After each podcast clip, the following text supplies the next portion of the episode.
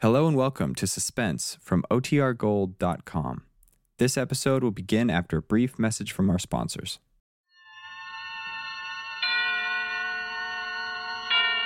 Suspense. And the producer of radio's outstanding theater of thrills, the master of mystery and adventure, William N. Robson.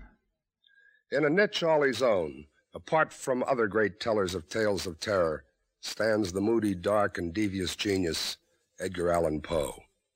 Obscure and ambiguous, the rolling periods of his prose are not for the casual reader, no more than for the casual listener. But for sheer suspense compounded of horror piled upon horror, literature offers nothing more awful than the pit and the pendulum. The terror of the Black Pit would have sufficed a lesser imagination, but to this, the macabre intellect of Poe added the inescapable doom of the razor sharp pendulum, and then piled on the rats and the moving walls of red hot iron until the edge of the unbearable is reached. Can you take it? Can you listen through the next half hour? Try. Try to listen to Mr. Vincent Price, starring in The Pit and the Pendulum, which begins in exactly one minute. This is Bob Wright with the answer to the greatest challenge in cigarette history. The challenge was Can a cigarette be made that will give decidedly better filtration and also give easy draw with full, natural tobacco flavor? the answer is Kent. Kent with the revolutionary new Micronite filter that gives Kent decidedly better filtration, definitely less stars and nicotine than any other leading filter brand. Kent, filters, best. The answer is Kent, with the full, rich flavor of the world's premium quality natural tobaccos and an easy draw. Yes, of all leading filter brands, Kent filters best. Kent, filters, best. Tomorrow, pick up a pack of Kents with a revolutionary new Micronite filter and enjoy the most important advance in the progress of filter smoking. Kent, filters, best. And now, Mr. Vincent Price stars in Edgar Allan Poe's immortal story of punishment by terror, The Pit and the Pendulum. A tale well calculated to keep you in suspense. I was sick, sick unto death with that long agony. And when at length they unbound me and I was permitted to sit, I felt that my senses were leaving me. The sound of the inquisitorial voices seemed merged in one dreamy, indeterminate hum, from which emerged the syllables of my name. Captain Jean d'Albret, Good fathers, gentlemen, we hear you, my son. even now I have no knowledge of where I am or to whom I may be speaking. You're speaking to me, my son. I am Fra Pedro d'Espia, prior of the Dominicans of Segovia, and Grand Inquisitor for all Spain. This then is the court of the Inquisition, It is. but I am a French officer. That is true. A soldier and creature of the arch fiend, the Antichrist Napoleon Bonaparte, who even now is at the gates of Madrid, while his general La Salle menaces our city of Toledo itself. Nonetheless, I am a prisoner of war. By what right do you try me in this court? Let the clerk read the charges against the prisoner. Item that on the fourth day of September in the year of our Lord 1808, the said Captain Jean d'Albret did wed and espouse that most noble lady, the Dona Beatriz Valdez, niece and ward of the illustrious One moment. Excellency. This marriage was a deplorable thing, if you like, but lawful marriage, however regrettable in a case like this, is no sin nor crime. There are other matters in the indictment. Then continue, but give us nothing that is not material. Item that on the 12th of October 1808, the said Jean d'Albret, being in command of a battery of light artillery, did direct the fire of his guns against the holy church of Santa Marta the Innocent, and thereby, of his wicked malice, destroyed that church utterly. Captain Dalbray, Is this charge true? Yes? You admit it. Good father, the church blew up, did it not? Would you boast of your sin, young man? It blew up because it was stored with kegs of gunpowder for your army. I had every right to fire on it. And that is all the defense you have to make? I tell you, I had every right to fire on it by military law. Is military law above God's law? I don't know. I did my duty. Long live the Emperor! Captain Dalbray, mark what I say. No man, however great his heresy, is condemned to be burnt in the fire if he first recant and acknowledge the error of his ways. Do you so? I cannot. I was under orders. I obeyed them. Then, Jean d'Albret, there can be no mercy, no pity, since there is no atonement.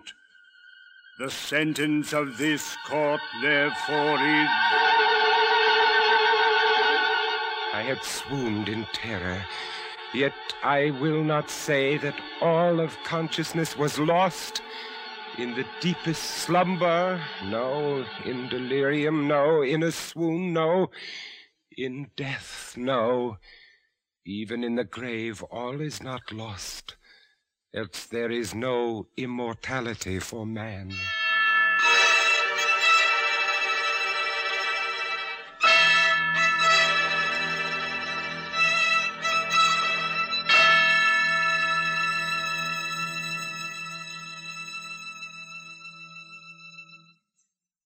Moment, we continue with the second act of Suspense. But first, some big news. The bold new Pontiac, the bold new Pontiac, the bold new Pontiac is here. With a Pontiac front seat that lets you in the back seat. Pontiac automatically moves up then back just like that. Pontiac automatically. A portable radio that pulls right out and plays all alone. When you plug it back in, it's a car radio, high fidelity too. What a nice tone. Set your speed on the new speedometer, Pontiac automatically. If you go too fast, a buzzer goes buzz. Pontiac automatically. More good reasons you love the bold new Pontiac. Pontiac automatically. The bold new Pontiac is here. And now, Mr. Vincent Price in The Pit and the Pendulum by Edgar Allan Poe. A tale well calculated to keep you in suspense.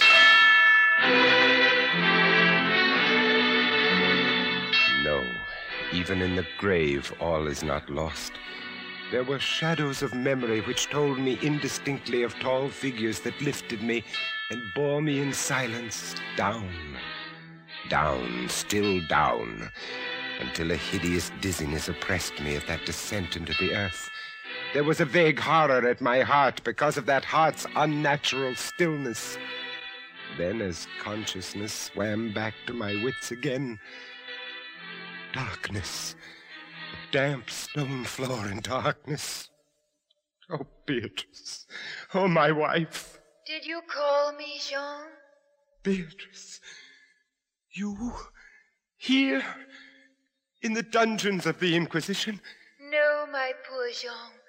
I am only here in your imagination. Am I mad then? No, but your brain is fevered. You only think you hear me. I hear you clearly. You won't leave me. As long as I am in your heart, I shall be here. Have they chained you to the wall? No. No, they, they've taken away my uniform. They've given me sandals and a robe of rough cloth, but I'm unchained. Beatrice, suppose, suppose they have buried me alive. Have courage, Jean. You must have courage. Then tell me, tell me where you are now, Beatrice, in the flesh, I mean. In the old house by the olive grove, scorned of my people. Yes, yes, I know. Each morning I climb to the hilltop and watch for them. Yes. Sometimes I think I hear gun wheels rumble in the hills and long moving columns with the red dust rising above them. Go on, go on. First come the heavy cavalry in plume crested helmets, on their flanks wheeling like hawks, light hussars in blue and scarlet, and behind them in a glitter of bayonets, as vast as light points on the sea, rank upon rank, the long gray coats and tall bearskin caps. as The old guard and the Grand Army. It's only a vision, my dear one.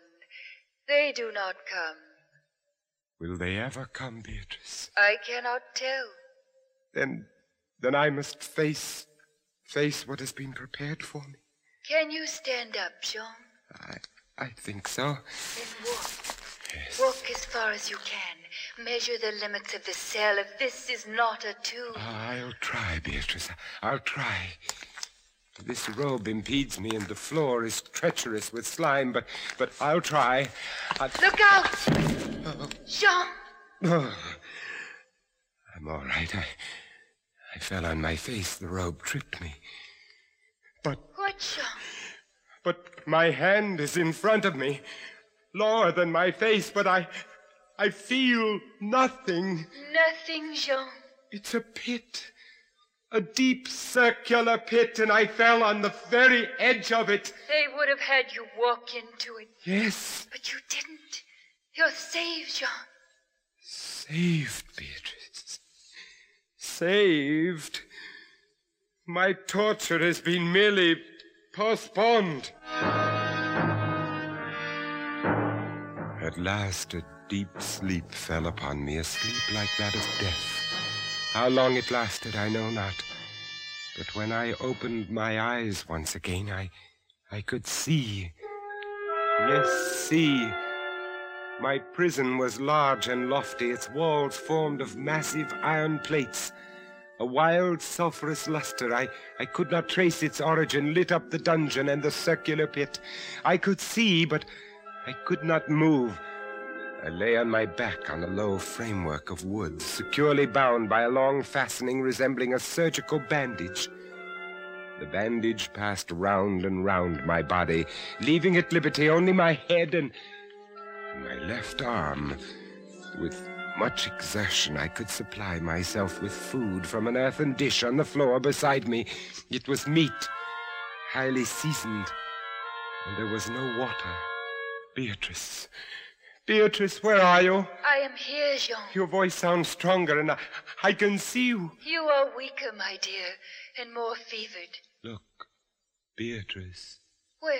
at the ceiling of this room, thirty, forty feet up. What do you see? I see, painted on the ceiling, a figure of Father Time. Yes, but this Father Time carries no scythe. He carries instead what looks like a gigantic pendulum from an ancient clock. And the pendulum is moving. A painting cannot move. But I swear the pendulum did. It swung a little back and forth, just like a real pendulum. Beatrice, take care! Take care of what? Take care of the rats. The rats from the pit. They're swarming out in dozens. You can see their eyes glitter. What do they want? What do they want? Have caught the scent of the meat in the dish beside you. They'll not get it. Go! Go away, you vermin! Au revoir, Jean. Au revoir. Beatrice, where are you going? I can hardly hear you. You are sending me away, I'm Jean. sending you away. My poor loved one. You can't bear to see the rats running about my feet, can you? Even when you know I'm not here. Beatrice. It is true, Jean. You are sending me away. Yes, yes, it's true. In a cell swarming with vermin, there are others I would rather see here. I would rather see. If you call me Captain Dalbray, then in spirit I am here. Go. I command you, Fra Antonio, go! Not until I have first told you what is in store for you. Which is. Listen, do you hear anything? Yes, yes, I, I hear something. Turn your eyes upward. Look at the ceiling. The pendulum. Aye, the pendulum. It is descended. Only a foot or so as yet. As you notice, it is not really a pendulum. No? No. Its underside is a crescent formed of razor sharp steel. You mean, you mean. A ponderous weight, Captain Dalbray. Its movement is slow now, but soon it will take on momentum. It will swing wider and wider, and with each broad movement, it will creep a trifle lower. The steel is directly over me. Yes, above the region of your heart. How long before? You need have no immediate fear. It will not be too soon. But how soon? Who can tell?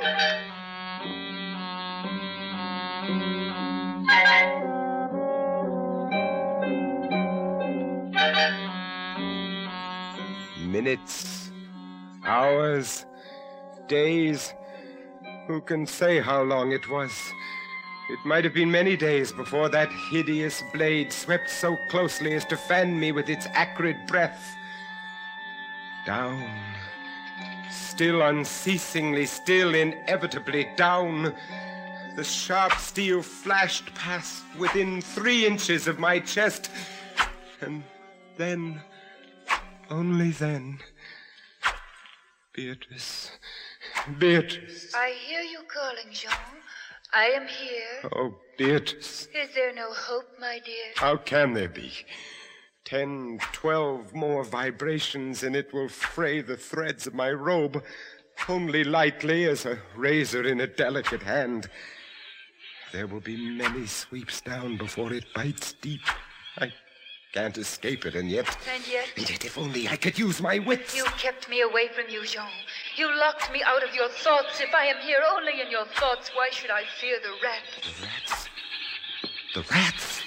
Do they still swarm here? Across the floor and over the meat platter, Yes. they have taken nearly all your food. Yes, they are ravenous. They have sharp teeth. The meat is oily and spiced. If I take what remains of it, scatter, you vermin! Rub that meat on the bandages that hold me here. Try it, Jean. Try. It may be too late. If I move my body of a fraction of an inch up, I Try it, I tell you, try. can I stand those rats crawling across me. Can the flesh bear it? Oh, one of them has leaped on the wooden framework. Another follows. They are gnawing at the bandage. Seven, eight more sweeps of the pendulum. Does the bandage give A way? little. Lie still, Jean. Lie still. Ten, a dozen rats now. Is death, I wonder, worse than this disgust? A dozen sharp knives could do no better. The bandage has loosened to ribbons. If you move sideways, Yes. carefully, and drop to the floor. Beatrice. Beatrice, I, I, I can't move. My arms and legs are numb. There is no power steel to... has frayed your robe. A minute more will be too late. Try. Then with all the strength that is in me and the hatred I bear my enemies... Free. Yes, a second time I'm... I'm free. See, Jean. The pendulum stops. They are drawing it back up through the roof. Each move I make is watched. You never doubted that. No. Yet with all they could do to you, they have failed twice. They will not fail a third time, my dear. Listen. What do you hear? A groaning. Grinding as of metal. It is only the cogwheels of the pendulum. I think not, Beatrice. Why not? It seems to come from behind these iron plated walls. It seems to shake the dungeon as a mill wheel might shake at it. Stand up, my poor Jean. Get up off your I knees. can't, I can't endure any more. Don't you sense even now the odor of the heated iron? Heated iron? Yes, the walls are beginning to glow red. Oh, Beatrice, I have been much humbled, but I, I won't have you see me in tears. I order you to go. Jean, in the name of Yes, heaven. in the name of heaven, go.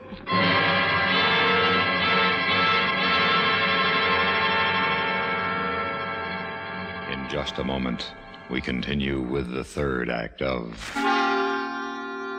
Suspense. More families, far more families, use Ex-Lax than any other laxative. Ex-Lax is the preferred laxative for one important reason. Ex-Lax helps you toward your normal regularity, gently, overnight.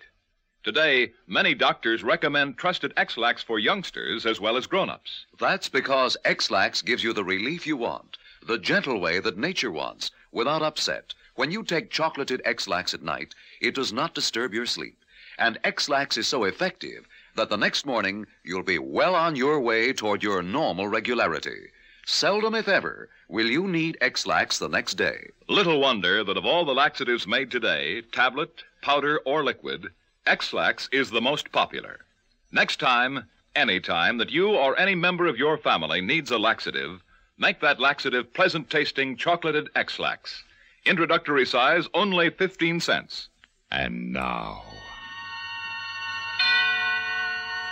Act Three of The Pit and the Pendulum, starring Mr. Vincent Price. A tale well calculated to keep you in suspense. Suffocating heat pervaded the prison.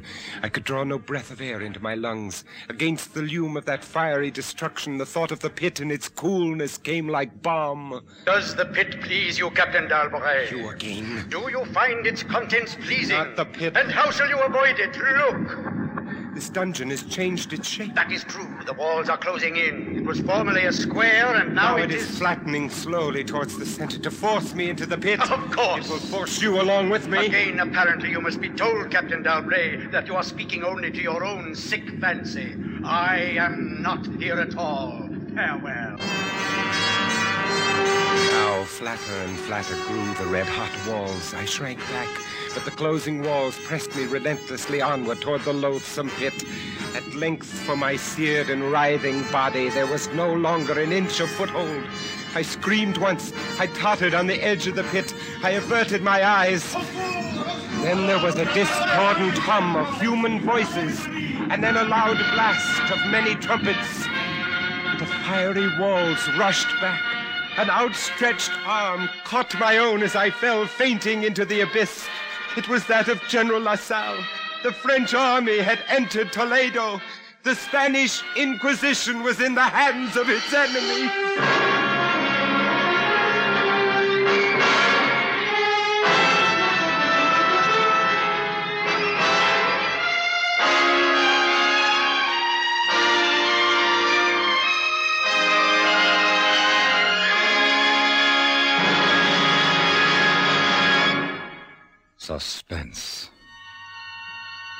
Mr. Vincent Price starred in William N. Robson's production of The Pit and the Pendulum by Edgar Allan Poe, adapted for suspense by John Dickson Carr.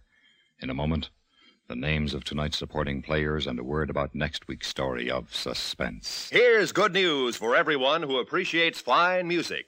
Heinz Soups offer you the LP record bargain of the year, the best of 57 in classical music by famous RCA Victor. It's a genuine Red Seal LP of $3.98 quality. Yet it costs you just $1 in cash and four labels from any of Heinz condensed soups. That's right, just a $1 bill and four Heinz soup labels. Think of it 43 minutes of the world's great music. Highlights from eight RCA Victor albums, performed by famous orchestras directed by Morton Gould, Arthur Fiedler, Fritz Reiner, and others. Here's the only way you can get this wonderful 12 inch record. Send a $1 bill and four Heinz soup labels to Best of 57, Box 57, Rockaway, New Jersey. I repeat, Best of 57, Box 57, Rockaway, New Jersey. Send for yours right away. Supporting Mr. Price in The Pit and the Pendulum were Ellen Morgan, Jay Novello, Ben Wright, and John Hoyt. Listen. Listen again next week when we return with another tale well calculated to keep you in suspense.